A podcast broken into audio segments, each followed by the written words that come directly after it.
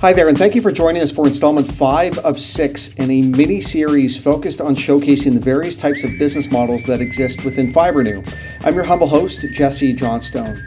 At the time of this recording, Robert and Chelsea Pegram had just marked their first anniversary of being Fibrenew franchise owners, and they couldn't be happier.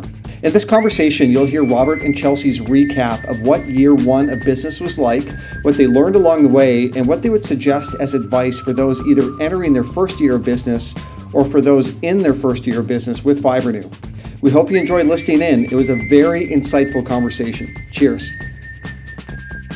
All right, I'm super excited as always to be sitting down with Chelsea and Robert Pegram. Again, we've done a podcast conversation previous to this talking about your lead up to the business and, and your ultimate decision to come on board with Fibrenew.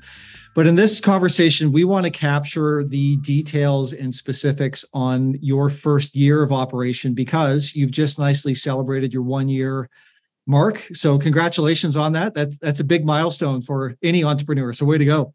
Thank, Thank you. you. No, it's a big deal. we are Absolutely. very excited and super excited to be able to talk to you about this.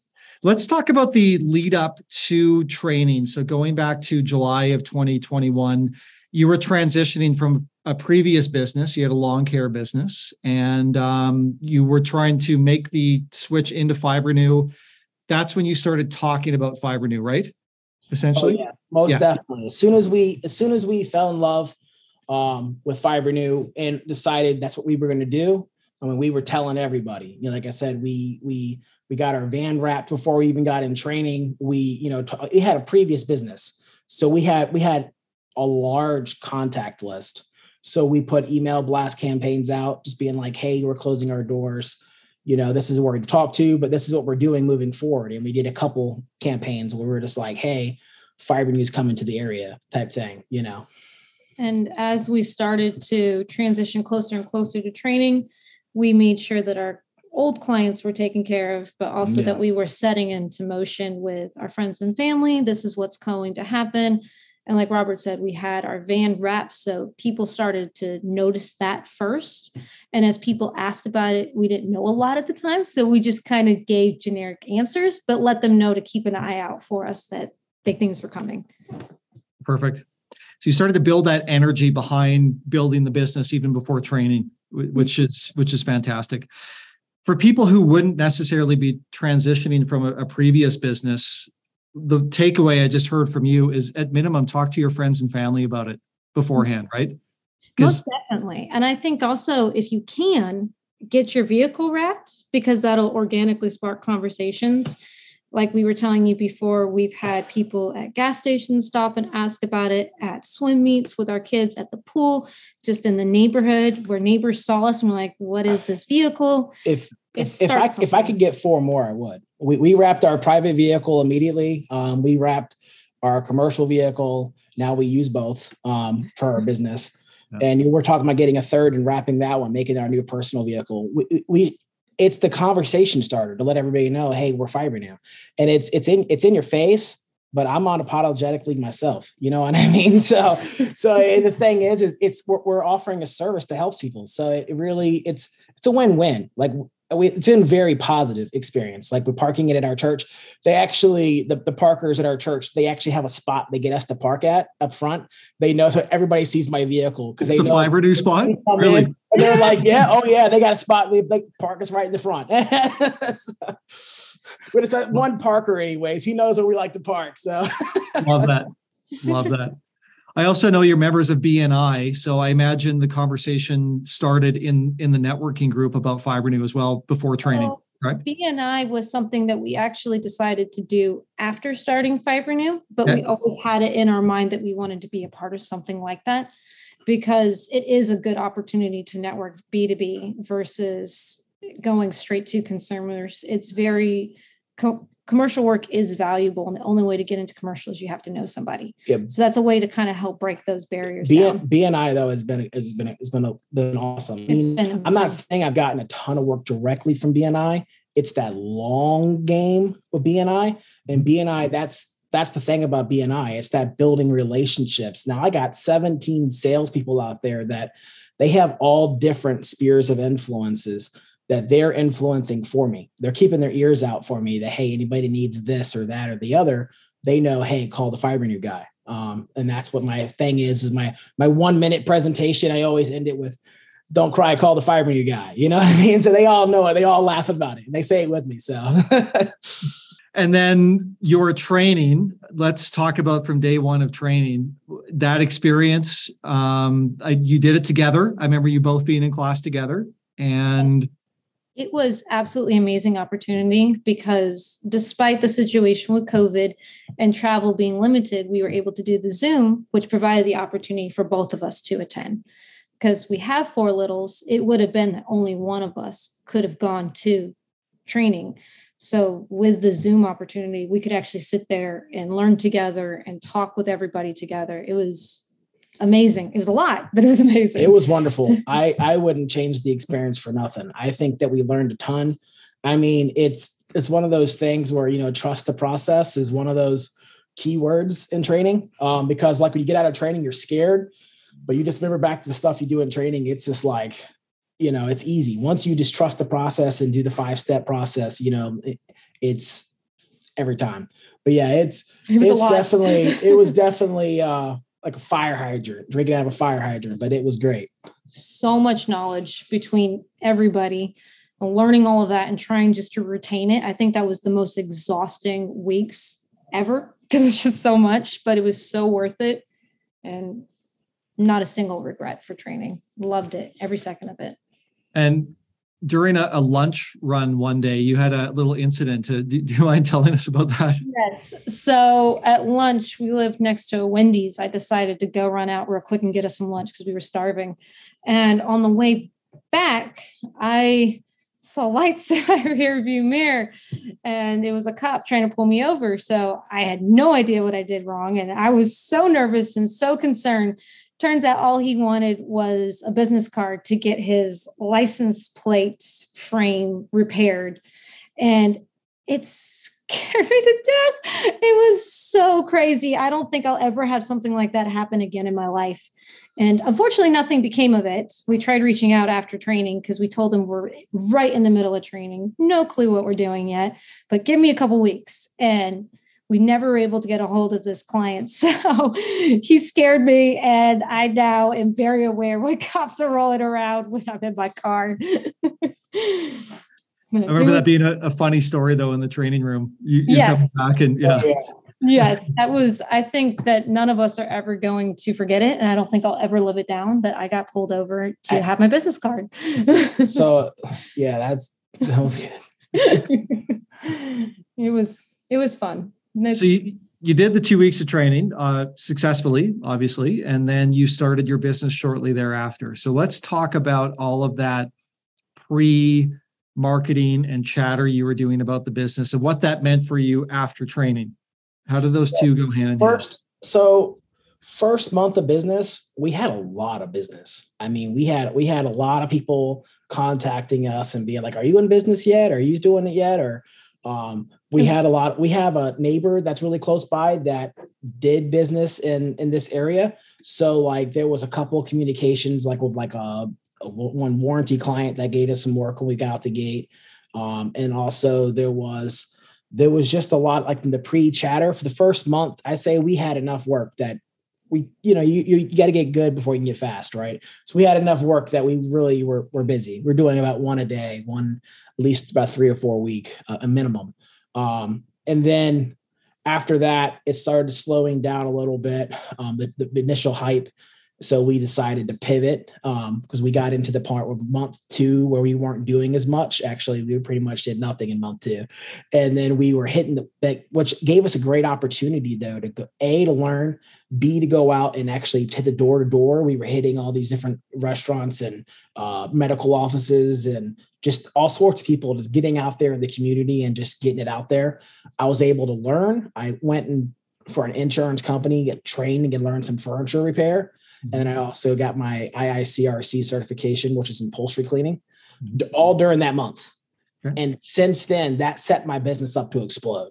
I mean, month three on, we just we've just been regularly we setting goals smashing those goals, setting goals, smashing those goals.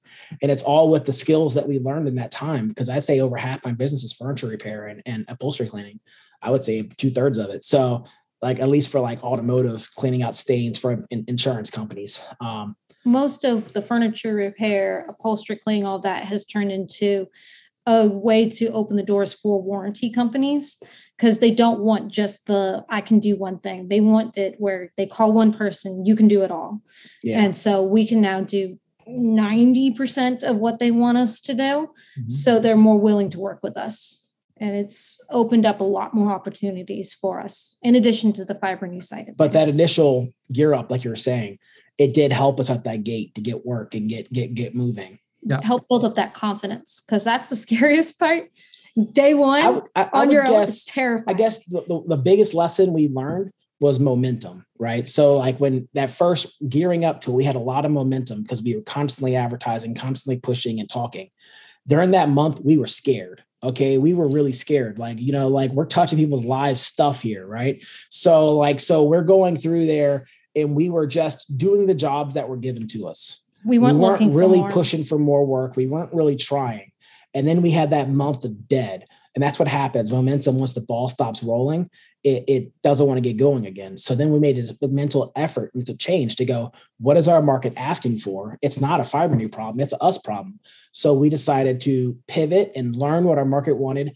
And now that we're super busy, first thing we do when we get home, or first thing we think about constantly is, is are we marketing? Are we marketing? Are we pushing? Are we pushing? Because now the ball is rolling. We don't want to slow down. Yep. So we're constantly looking for that next meal because you know it's Fibrenews uh, is a year-round business. You know what I mm-hmm. mean? But so it's like you got to keep that ball rolling year-round. If not, you will have a slow season. But if you don't, if you keep it moving, you're not going to have a slow season. Because I went right through the winter last year doing ton of revenue compared to when I got started because I was rolling that the boulder got rolling. Now I have a boulder rolling really fast. So we're excited for this winter. So as happens. we say, you, you got to stay hungry, right? That, yes. That's the lesson there is just don't don't start sorry, don't stop the business building and the marketing and the sales. Because mm-hmm. that, that initial explosion out of uh, training, that initial energy, all that stuff, we hear that quite often. The, the trick is to keep the wins in the sale. And that's exactly what you guys just described, isn't it? It is very much trusting, like he said, trust the process. And even though it's very intimidating that first month, to not let up off the gas because that's your knee jerk reaction to say, "Oh my yeah, goodness, stop!" Your, knee jerk reaction is to don't do that because I mean, most people that are doing this have never done anything like this before a day in their life. So for me, it's like you want to get that anxiety, you want to get that build up, and you're just like, "Oh my goodness, like don't call me because if you call me, I got to do your job, right?" and then you realize you tell people not to call you, now they're not calling you. So so like you really don't have to like you really have to like just never let up. I don't care if you're booked out three weeks, four weeks like as soon as you let up, that's when they're going to let up.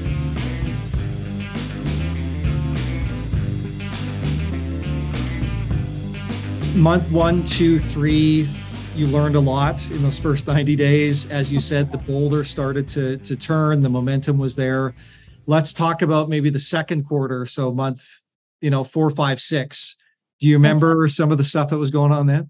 Second, second quarter, we we worked together on all those okay. jobs every single job we went out to i would say in those periods we were doing at least two jobs a day at least at least one to two jobs a day every every every most days um and i would say what we learned in that quarter was confidence trusting yeah. the process and trusting our products um, because that's the one thing that it's hard to do at, out the gate so we got to run into a lot of things. I felt like every single day was a day that we've never done before. Um, I mean, even still now, we do something once a week that's just like like a new like a new talent that we weren't necessarily you know super confident in.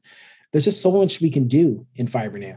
So like for us, it's like month the second quarter was definitely uh I guess that was the season of building our confidence. Um, just getting out there and getting the work done, building our confidence it's establishing what our identity was going to be um, because we didn't know what our identity was at that time. You know, we're still learning to this day, but like we were deciding, you know, what to say yes to, what to say no to, what to, what to, uh, how to do a proper sales pitch. What makes sense for us? Like you saying, what's our person, what's our what's our reputation? What is it we're wanting to build?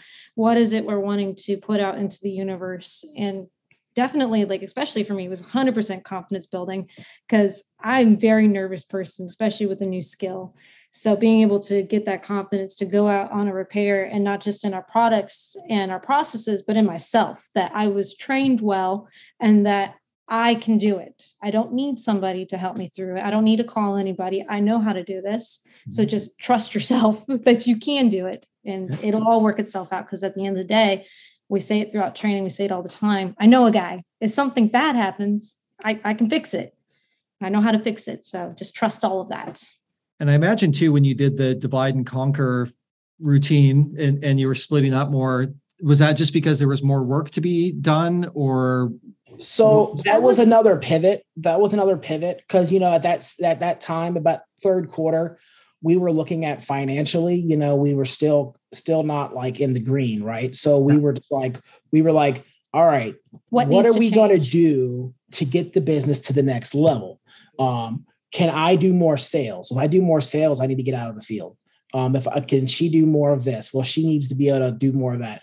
And we decided to look at ourselves and see where we are actually our strengths are. So like the the um, general consensus is the guy should go out and do the work and the woman should, you know, sit in the office type thing, right? We decided ourselves that's that's no good. That won't we work. decided instantly that what is our strengths and weaknesses? Let's not look at that. Let's not like get stuck in gender roles and stuff like that, right? Chelsea's strengths was restoration. She realized she was really good at the restoration work and she's really good at the color matching and she's really good at all those things. Well, same thing for me. I realized my strengths was the furniture repair. And we decided that we had a lot less furniture repair at the time. At the time, we had hardly none. Okay. Um, we were just getting out of working for this one insurance company that we didn't want to work for anymore.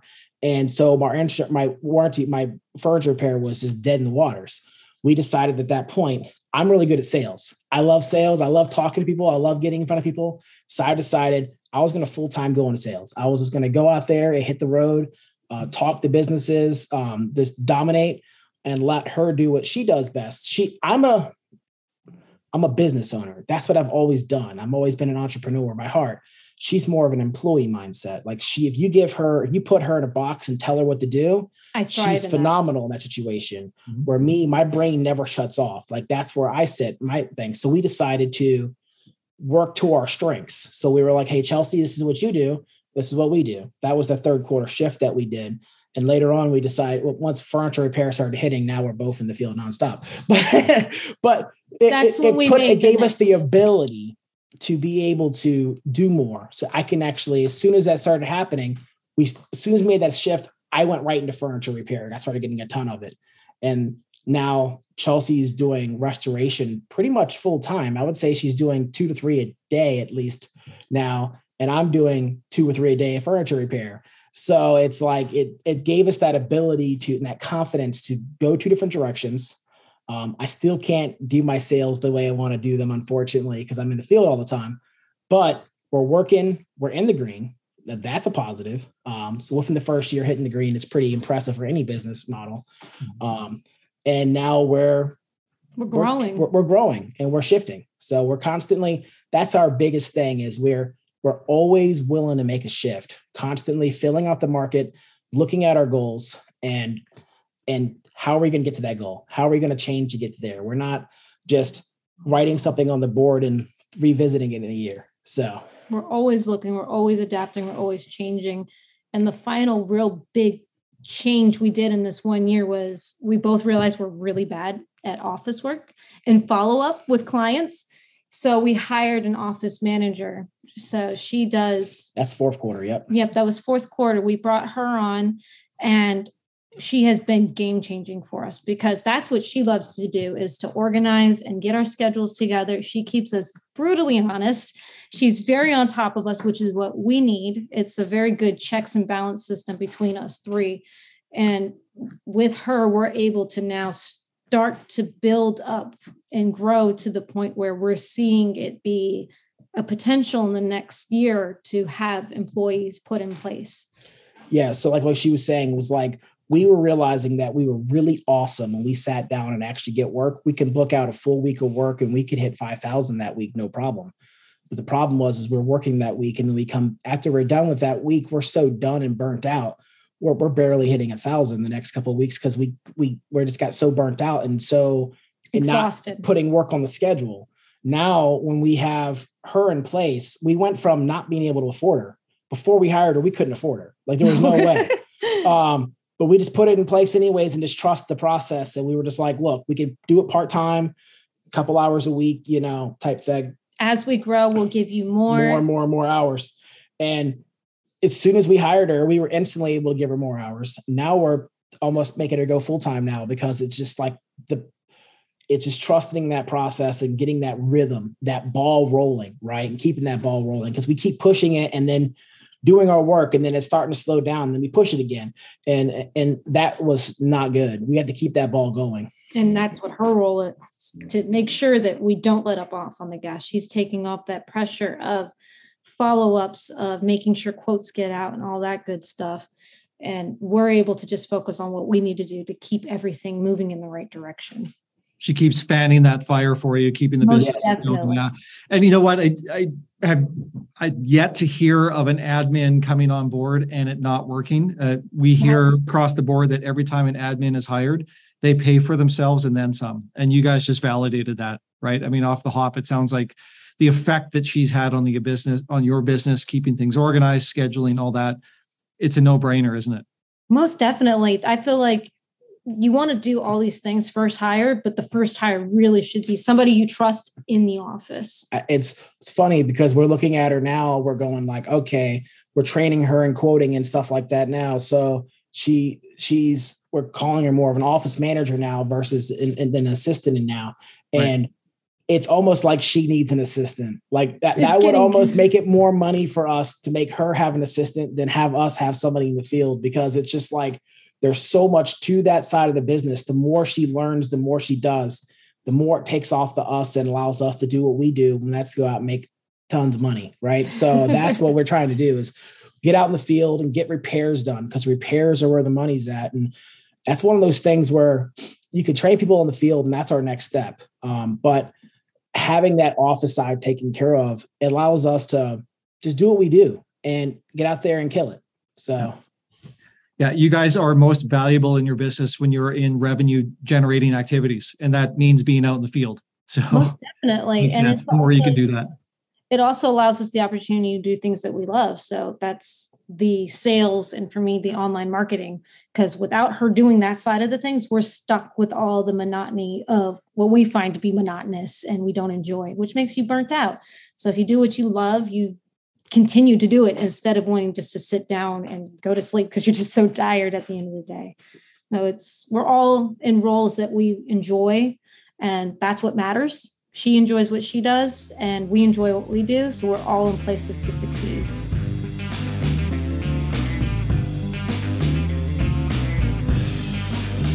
Let's talk about goal setting and planning around that. And I want to start first with the concept of putting people in the right seats on the bus, so to speak. So a few minutes ago, you mentioned you guys did that amongst the two of you. Can you step us through that process? Did you intuitively know this is what we got to do? Did you sit down with a piece of paper and start, you know, uh, sketching it out? What was the exercise? How did you arrive at that decision?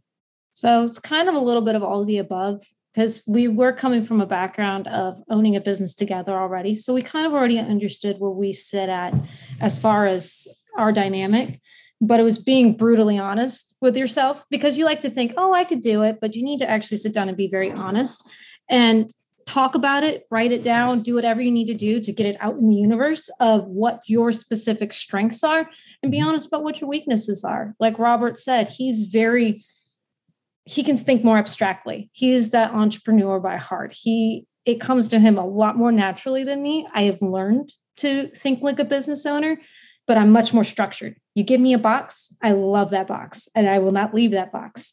So it was very obvious from the beginning that I needed to be in a role that is a lot more structured. If you mm-hmm. just give me a vague task, I'm going to take a million times longer at that vague task versus Robert. Where if you give me a very, this is what you need to do in this amount of time, get it done, I can do that. Where Robert is going to sit there and his brain's going to be going every which way instead of focusing on the task at hand.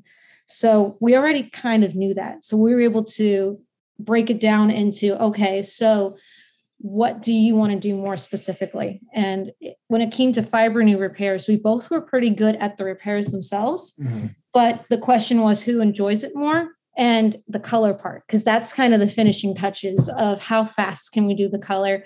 Because the quicker you are, the more repairs you can do in a day. Mm-hmm. And Robert can do the color. It's just it takes him a lot longer. So I'm more quicker at it. And I have learned how to do it without the color eye, which makes it even more quicker. So it made more practical sense for me to be in the position of restoration side of things, where Robert is a lot more mechanical than I am. He's grown up using tools. His dad pretty much did all this stuff with him as a kid growing up. So it made a lot of sense as far as furniture repair for him to be on that side because without really even thinking about it, he knows how to measure out the wood. He knows how to use every single tool. It comes a lot more naturally and easily to him than it would for me. So it's all about what makes the most sense as far as time frame goes. Because I could do it, it's just going to take me twice as long. I think the hardest part is being honest with yourself. Yes, being honest with yourself and others, and not and not having that pride, setting aside your ego, right? And being like, look, like, would I hire myself to do that task? Heck no, I wouldn't hire myself to do that task. I'd be fired in a second, right? And the same thing with Chelsea. We used to tell her all the time in the lawn care business, like, like we had her in the office all the time. And I was always like, it's like, if you were my wife, I'd probably fire you. it's the truth. and we would laugh about it. It was a joke amongst us, but it wasn't like a fight. It was, it was, it was a joke. It's because we knew it because we, we both were bad at the office side. We were always both bad at the office side. Like she's good at more like, she could do like the task, but when it comes to like the following up and stuff like that, neither one of us, that was our strong suit. Um, so we so it was just one of those things we have to be brutally honest with ourselves. Like it's one of those leadership moments you have to learn, like, you know, put the right people in the right job. Because just because you don't enjoy something you can have a job out there. I just heard the podcast recently that if you you would hate this opportunity like you everybody in your staff hates this one small del- task. Well you can go hire a part-time person that's like their dream job and that is just to do that one task. And like and then everybody's happy now because nobody's doing the task they don't like to do anymore. Now that person actually loves that task.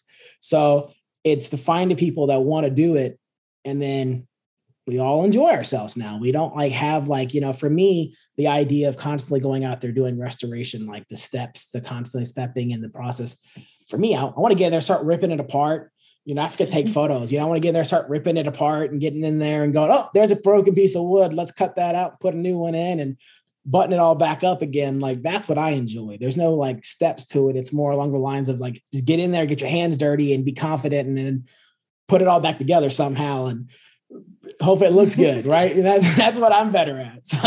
And then even with Jenny, that's our office manager.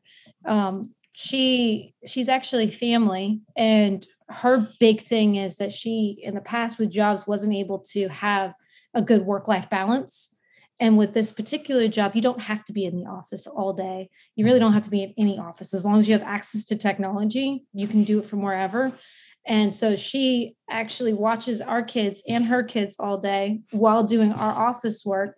So she gets to make money while going out on these crazy adventures with the kids. Yes. And she does a phenomenal job at balancing all of that. And she is in a place of just like she loves in, it. She's in her best life. Like she says all the time that she's wanting to be here for the next 20 years. Like if she can just keep doing what she's doing, as long as her bills are paid, she's just super excited because you know, in her last job, she didn't get to spend any time with her kids. And she felt really guilty about that. Now she gets to spend every waking moment with the kids. So it's like for her, that's like her dream job. For us, it's like for me, I'm just like, my kids are crazy. Okay. Like thank you for taking them out and letting their energy run wild.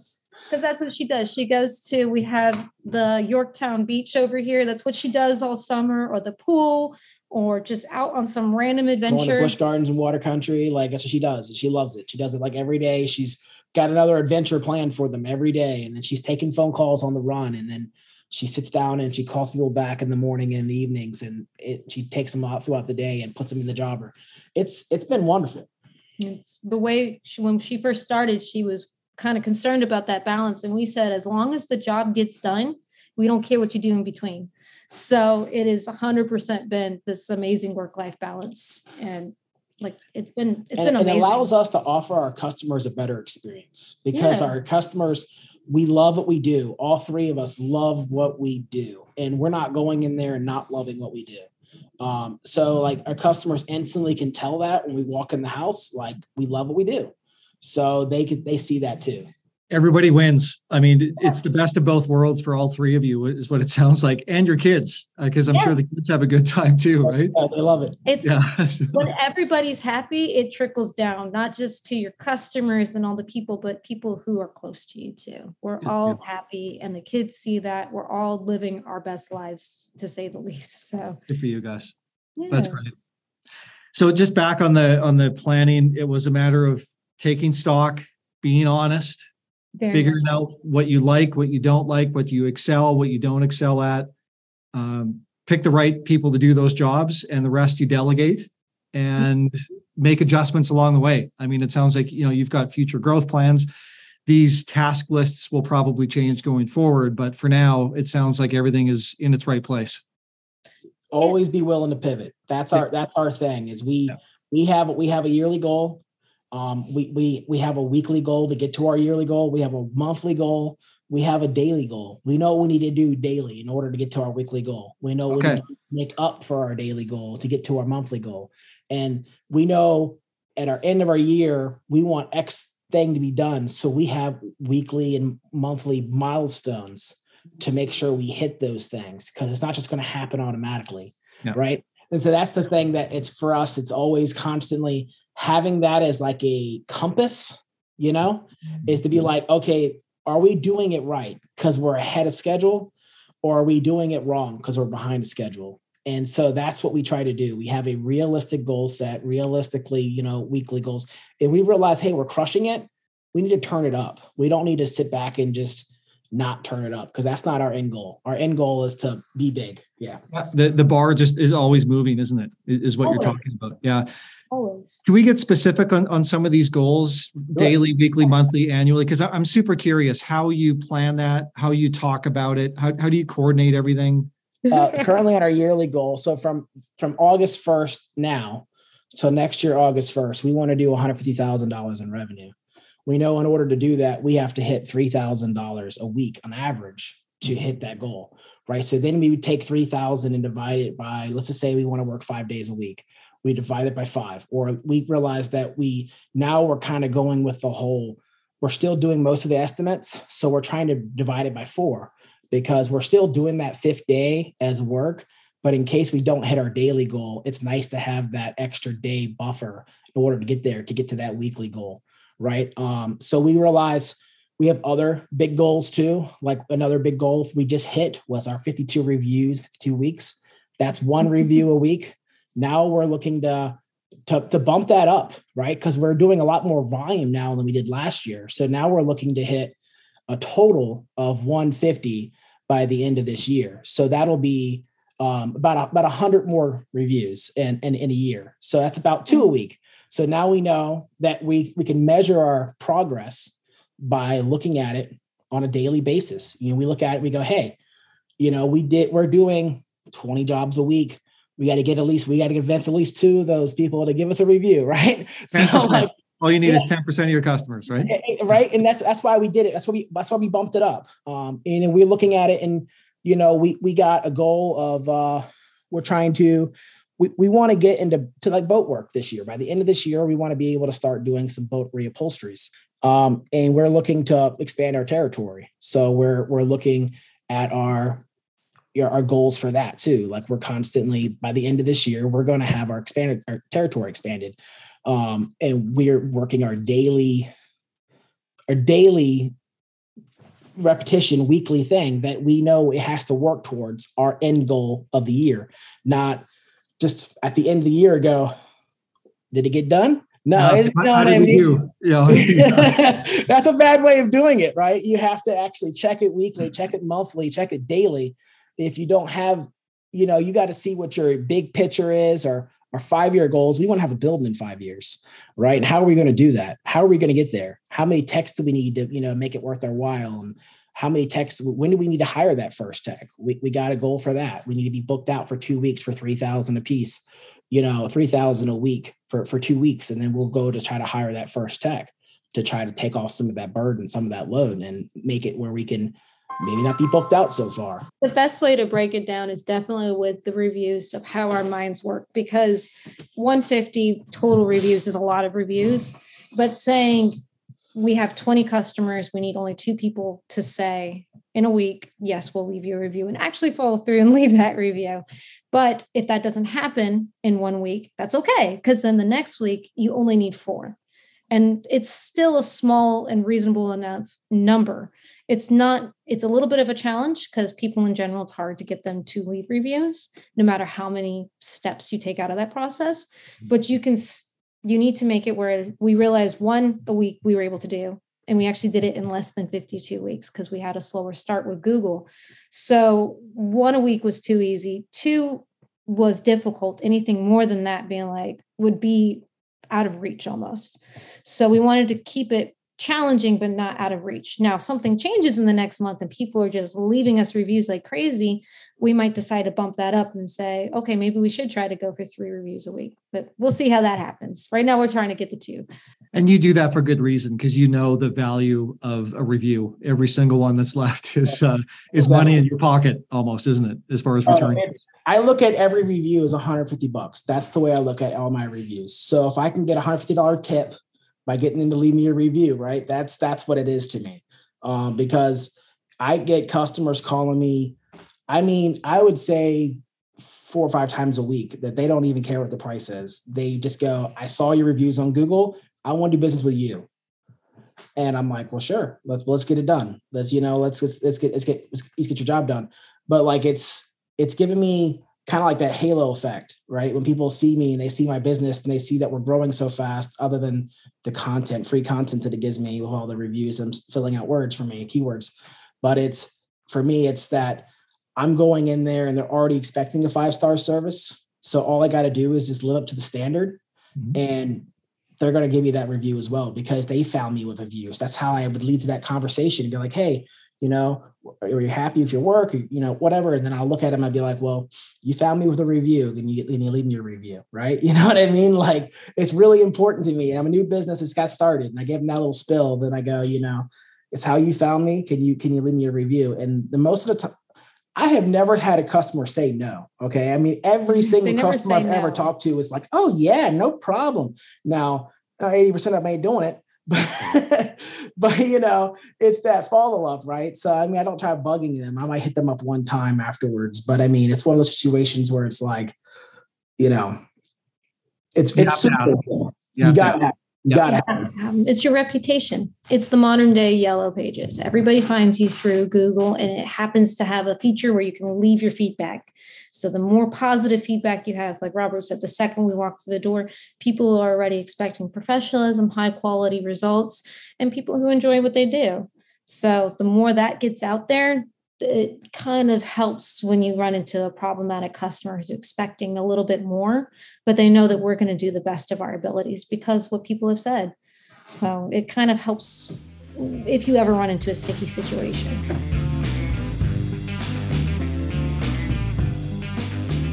Robert, I haven't seen a copy of your driver's license or birth certificate, but I'm pretty sure your middle name is Sales Guy. I think it is. so I, I want to talk about this a little bit. I want to talk about your actual process when you go in to introduce your business to business owners how do you approach that uh, let's start with with the mindset let's start with the very practical what you say what you do all that stuff what are so, some tips you could offer so when I first walk in to any any place, first Fibrenew gives you an amazing starter kit of like these little like handouts. Um, each handout has a specific industry. Um, so I, I, first start off with having that in my hand, having the exact handout that Fibrenew gives you to give them. Um, I bring a business card and I bring a brochure. Um, so let them know I do other things as well. And then when I walk in there, I, I first person I go to the front desk, I instantly start, you know, being like, hey, my name's Robert. I'm the Fibrenew guy. I'm, you know, I'm your local Fibrenew guy. And I'd be like, you know, who, who here, you know, I do leather, plastic, and vinyl restoration to kind of give them a little spill because they could be an automotive client, they could be a furniture client down the road. I kind of just give them the normal, you know, elevator speech. Then I'd be like, who would be the best person to talk to? Can you point me in the right direction? And they usually hand me to a manager or whatnot, or sometimes they try to run me off. Big, big thing here is is never take no from somebody who could, couldn't give you a yes.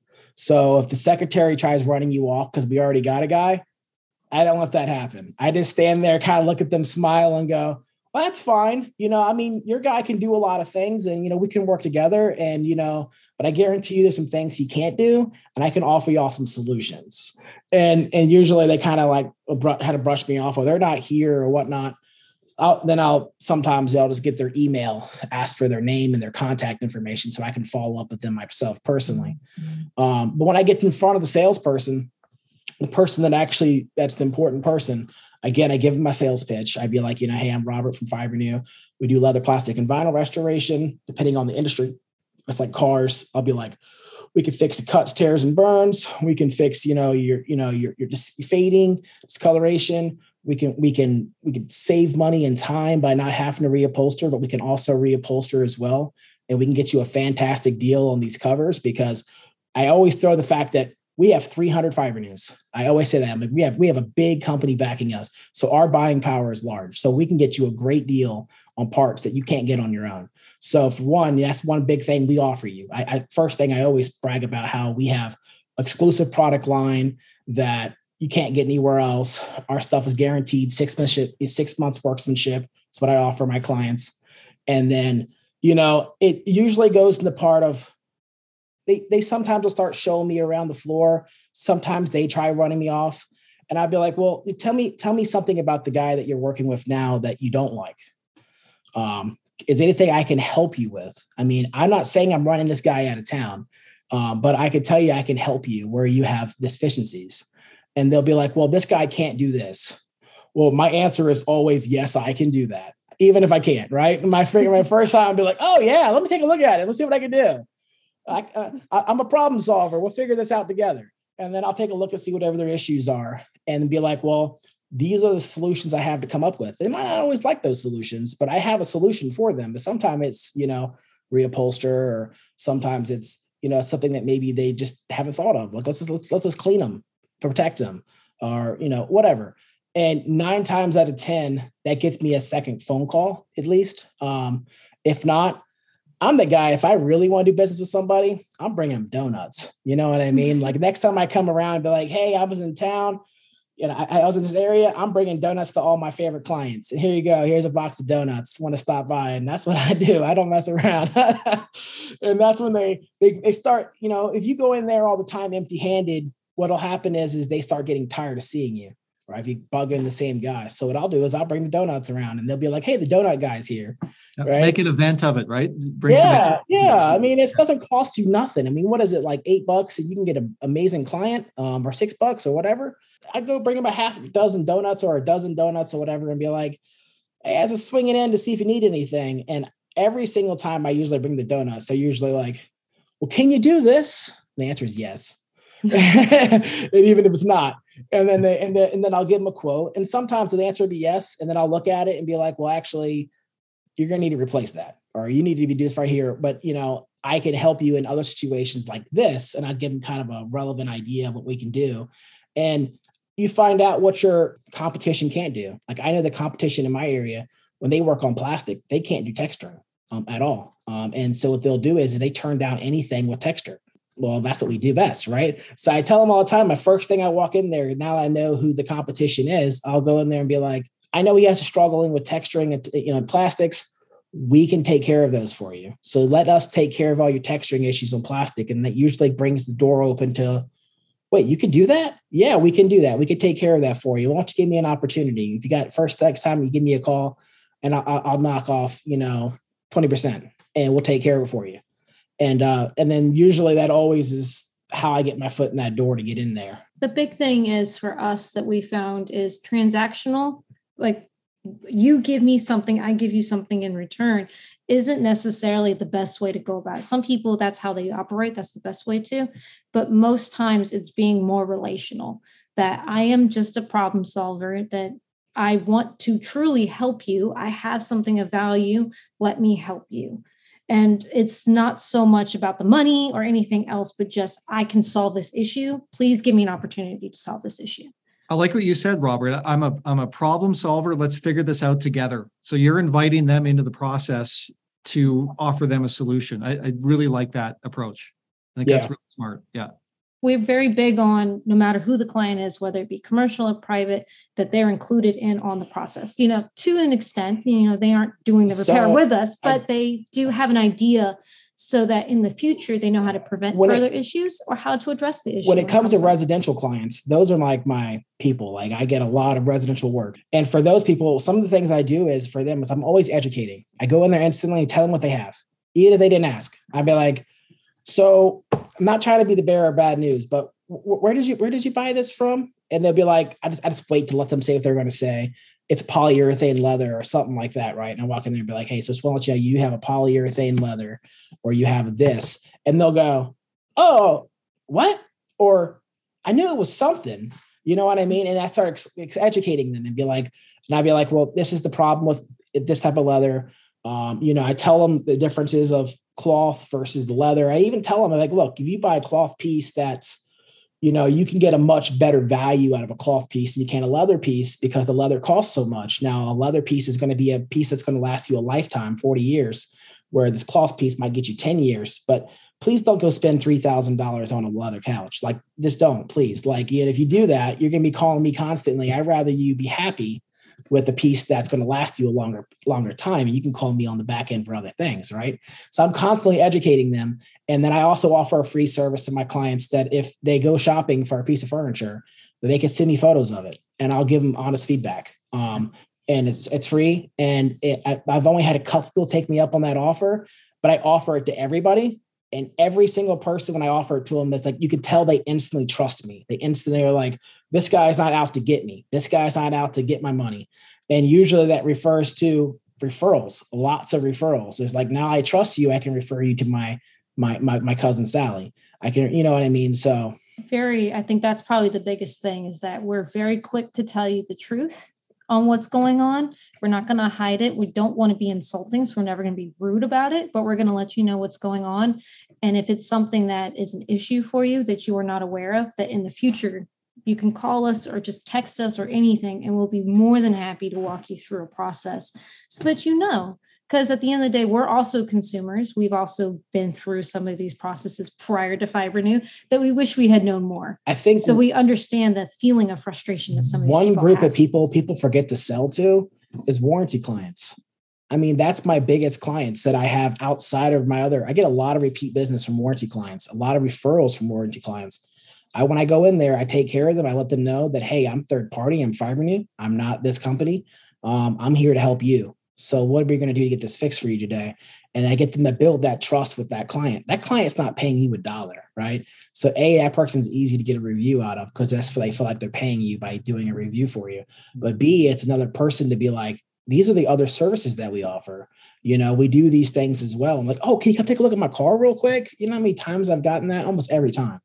Um, it's usually look at my car. Can you look at my siding? Or can you look at this? Can you look at this? Or do you do this? Yes. Well, I got a friend that needs this, and I give them business cards, you know. And so I I I go in there, try to represent our business the best as possible. So that way, A, they have trust in us. Um, and I'm just trying to build raving fans. I'm just trying to build people out there that are going to promote my business. Create your own network of salespeople is, is the mantra, right? And that's exactly what you're doing. And, and that's usually the best work to get too, isn't it? When someone contacts you and says, Hey, so and so referred me because they had a good experience with you. Doesn't that feel good? It's oh, the yeah. best feeling. It is so nice to hear how people hear about you in the first place. But when you find out somebody referred you, it is it's a little extra special. Yeah. And it really didn't cost you anything. It cost you a little bit of energy in how you help that referrer out, right? That's it. it. Costs yeah. you a niceness. That's right. just, just, going a little extra, just a little extra, just being friendly. Just going in there and learning about them and you know, just try to build that relationship with them, get that trust built up. We're sitting in people's homes normally for an hour to two hours. I mean, at some point you're going to talk, just talk. you learn a lot. Most people have interesting stories. We have interesting stories, and you learn a lot about somebody. And people rather do business with people who remind them of somebody they know or themselves versus just some random person who walked in and never said a word. That's kind of what we keep in the back of our mind is just to continue to make sure people know that it's people who work in the business, not some random. And it's not always robot. easy. It's not always easy. No. like there's been times like I just recently went in a person's living room and I was like, if they didn't talk to me, I would be super happy. Like I am done. Like I am emotional. Like I am burnt out. Let me get this job done and get out of there. But as soon as they walk in the living room, it's putting my cape on, right? And and just being like, I'm the Fibrenew guy. A big old smile and hey, how's it going? You know, please don't talk to me. sometimes. But you know, but then they start talking to me, and then it's like I feed off of that. That's how I get. That's how I get energy. Is off other people. So it's it's nice, and it's it honestly makes me love my job more too. Being able to get to know people and and, and know their stories is it's better than just a paycheck. It's better than just a transaction. Now I feel like they're honestly good people out there that want to help my business. You know, I have a lot of clients that refer to me, other people. Um, I got neighborhoods in my areas that are really hard to get into. And once you get into them, they have like neighborhood bulletins, and the neighbors are posting me on these bulletins. I'm not even asking them to. They're just like, "Hey, can I post you on our neighborhood bulletin?" And once you yes. get on that, you get a lot of business because they don't trust businesses that aren't on that bulletin. Right. No, it's a that's a huge part of our business in particular. There's a couple neighborhoods that are very difficult to get in, that 90% of businesses don't get into because the community doesn't trust them. So we've been able to finally breach into there with a couple of really awesome clients. And with that, it's opened up a whole new world for us with clients that we never would and have dreamed of meeting in the past. Almost all of them are warranty claims to get us in the door because you can't, they won't hire you. They don't know you. Um, because they you're not on that bulletin. But a warranty claim, you have to go in there. And that's when you build that relationship and you just be nice and they realize that hey you know the Fibrenew guy is a good guy to be around. So good icebreaker. It is. Yeah. very yeah. good icebreaker because we aren't the bad guy coming in. We're the problem solver. So as long as you have a smile on your face and you remind them that you're human most times they're going to be nice to you too. So this raises a good point on working with warranty companies because we, we have to be honest sometimes they don't pay what you would maybe expect to be paid but what you're talking about is leveraging that experience to turn it into more. So in in in this instance, it sounds like you say take any warranty work you can get off the hop, especially. I would right? say, if nothing else, give them a shot. Right. Because our original, we have two original warranty companies we worked with at the very beginning of our business. Um, one of them we still work with. They're a car warranty company and they are phenomenal. They are absolutely amazing. They're fantastic. I absolutely adore working with them. Um, the other client was not. They were less than ideal, but we realized something right from the beginning that they were going to be an opportunity for us to learn, which is where Robert learned furniture repair. And it's also an opportunity to build up a client list.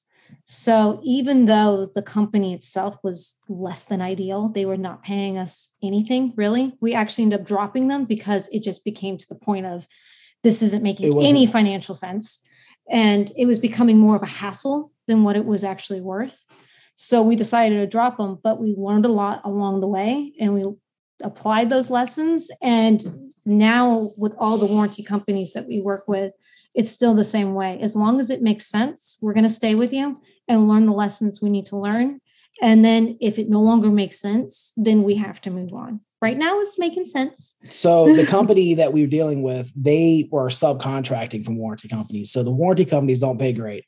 These people pay half that, right? So it was really low money. So I would recommend, yes, when I saw that, I saw the pay, I instantly was like, well, mm. this is hmm. going to be a mutual relationship, right? Yes. yeah. So yeah. So but yeah. So it it was it's going to be a mutual relationship. I'm going to look at this relationship as I'm going to build my business off the back of this company. We just went in there and I wasn't getting paid much, right? Let's just say, but I told you before, I view every Google review as 150 bucks. So if I can get a Google review off of, let's just say, a quarter of their clients, then I'm actually making more money than I would working for an insurance company and I was getting off half because their clients, I was really not like happy with, you know, like, so I would go in there and be like, I'm on your side. I'm a fourth party company, right? So I am in here to be on your side, not, and I'm a consumer too. And every single time they were always much, way more willing to leave us a good review than, um, than anybody else. I mean, I, I off of those people alone, I think I got about 40, my, about, about 30 my reviews on me immediately. It was like I, like one of those situations where I'm like, man, I wish I went back to work for that company again. You know, because like I got so many reviews off of them. It wasn't about the money for them. For me, for them, it was 100% about the reviews um, and build my client list. And I've actually done about 10 jobs with clients that I worked with for, with that company since then on residential work. So it's it it comes what comes around goes around, you know, and um the company was not ideal, but we learned a lot. We met some really cool people on the way. We've worked with a lot. And a lot of them have our business cards sitting there. So even if they don't use us in this first couple of years, they have it there. Our information isn't changing anytime soon. So they have it. And they probably know somebody and they'll hopefully refer us out.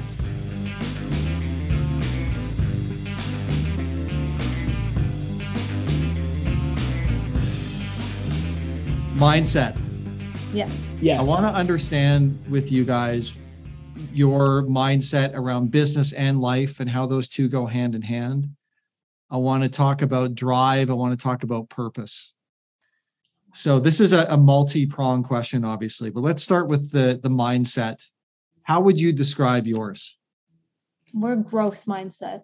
We're always learning, always growing, always adapting but we're always wanting to i'd say positive. For yeah. me it's about being positivity. So for me it's no matter what the situation is is find the positive in everything. Yeah. like when uh, I, I, had a client recently that just just got me right? I mean I, they didn't pay me anything that i was supposed to get paid on the job. And for me it was awesome. Like i walked out of there just super happy because i was like you know what? I've learned something right? I learned something. I haven't done that before.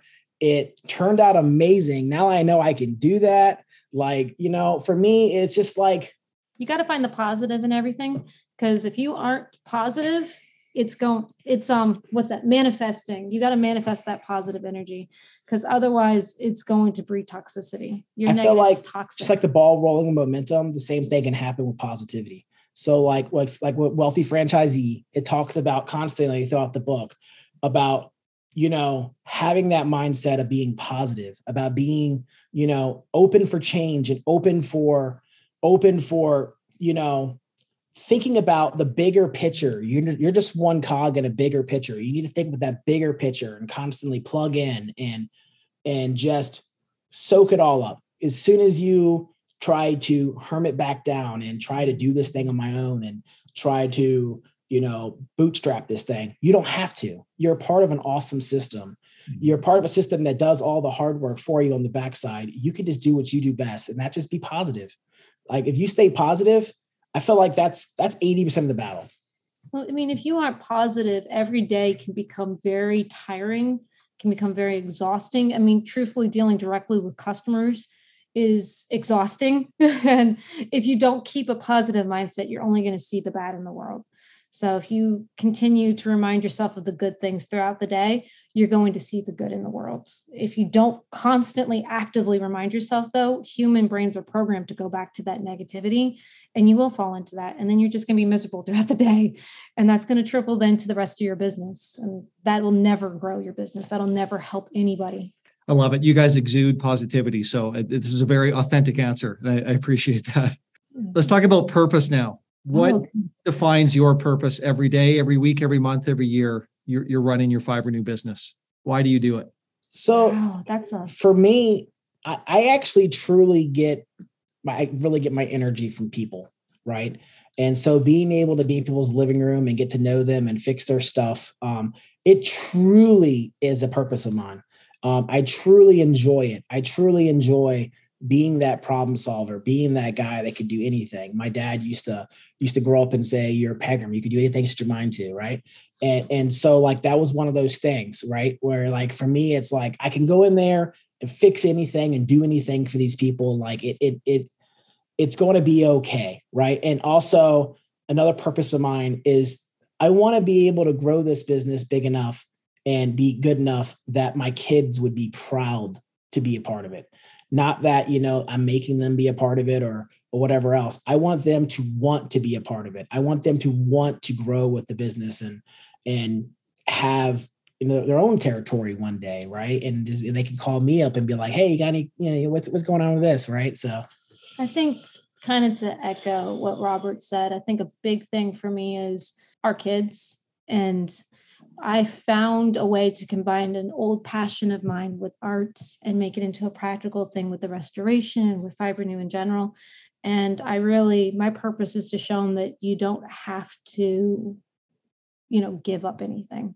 You can do what you love and you can make money doing what you love and kind of show them that you can do you can do that you can grow up and you can be a part of Fibrenew you can grow up and do something else some other cool adventure but just to have that um that personal confidence in yourself and to trust yourself and to do these big things these scary things because me personally this is a big risk. Business in general is a huge risk.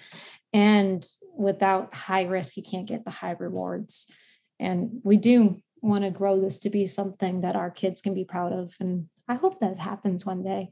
And then again with the echoing with the problem solvers it's not just with the personal um, individual residential clients but in general in our area this is a big need where we don't have very many people who have the skill set. And it's not a lot of people who do have the skill set are very honest about how to go about it. And i want to bring that to our our community of honest business that helps solve problems and just to do it fairly where we can we can win but they can win too. Somewhat related to purpose but let's talk about drive now. So if there was a drive toward an ultimate pie in the sky vision of your business and life what what's what's pushing you there well, for me, I want to be able to do everything leather, plastic, and vinyl. I mean, if it's leather, plastic, or vinyl, I'll be right there behind it. So we have this empire vision that we want to have, you know, a, Good you stuff. know, we want to have techs and we want to be able to offer it all. We want to be that one stop shop that when you come to me for your boat tear, not only can I offer you a, a cheaper fix with repair, I can also offer you full reupholster. I can offer you this. I can offer you that. I want to be everything you could think of in our markets. I want to be the guy that does it.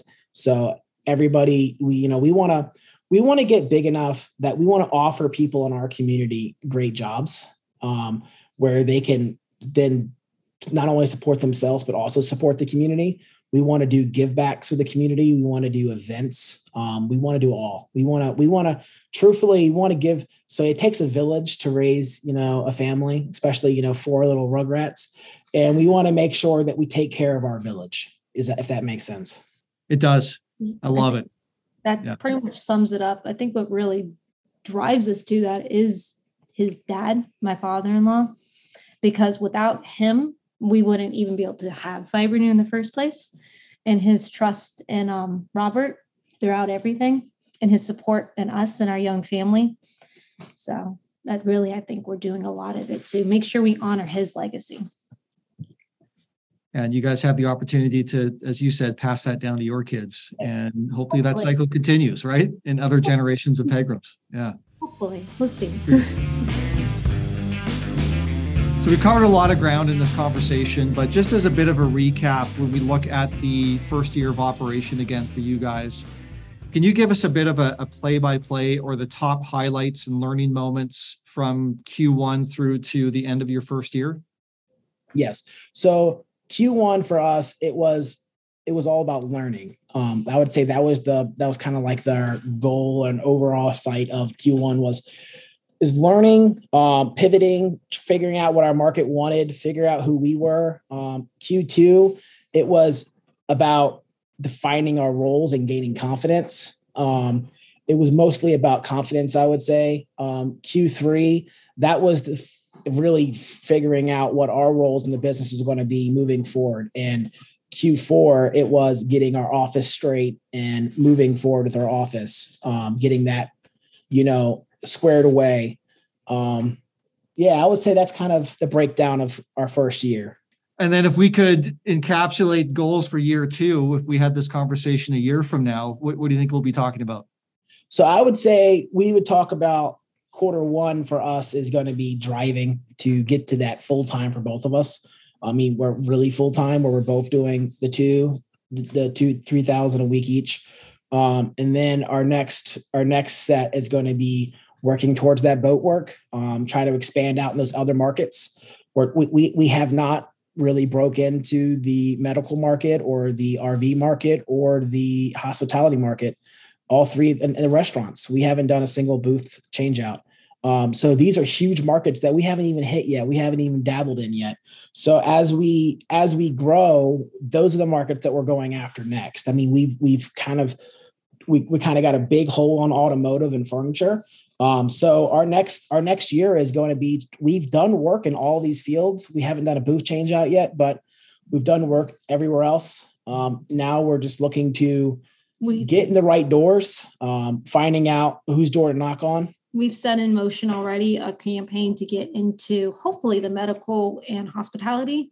We'll see what happens with yeah, that. We, we, got we got a, a, person that does the email mailers um, that has access to all the right people's you know emails. We're joining the Chamber of Commerce, um, so we can do an email class campaign through that as well. So we're really working on B two B next year because this year it was all residential.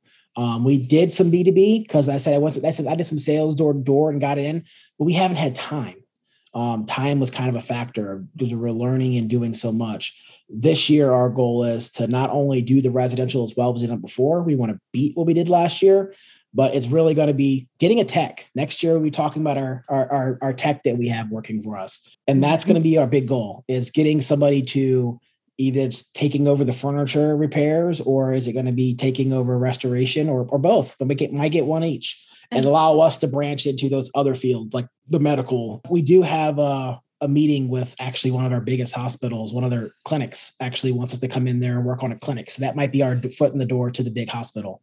Fingers so, crossed on that. One. Yeah. So, yeah. So we, we, we have been working and trying to bust into that commercial market. It's just, it's one of those things, right? So for me, my market has told me wide open arms for residential. I know people, I talked to other people and their market's all commercial. But we we got the residential thing squared away.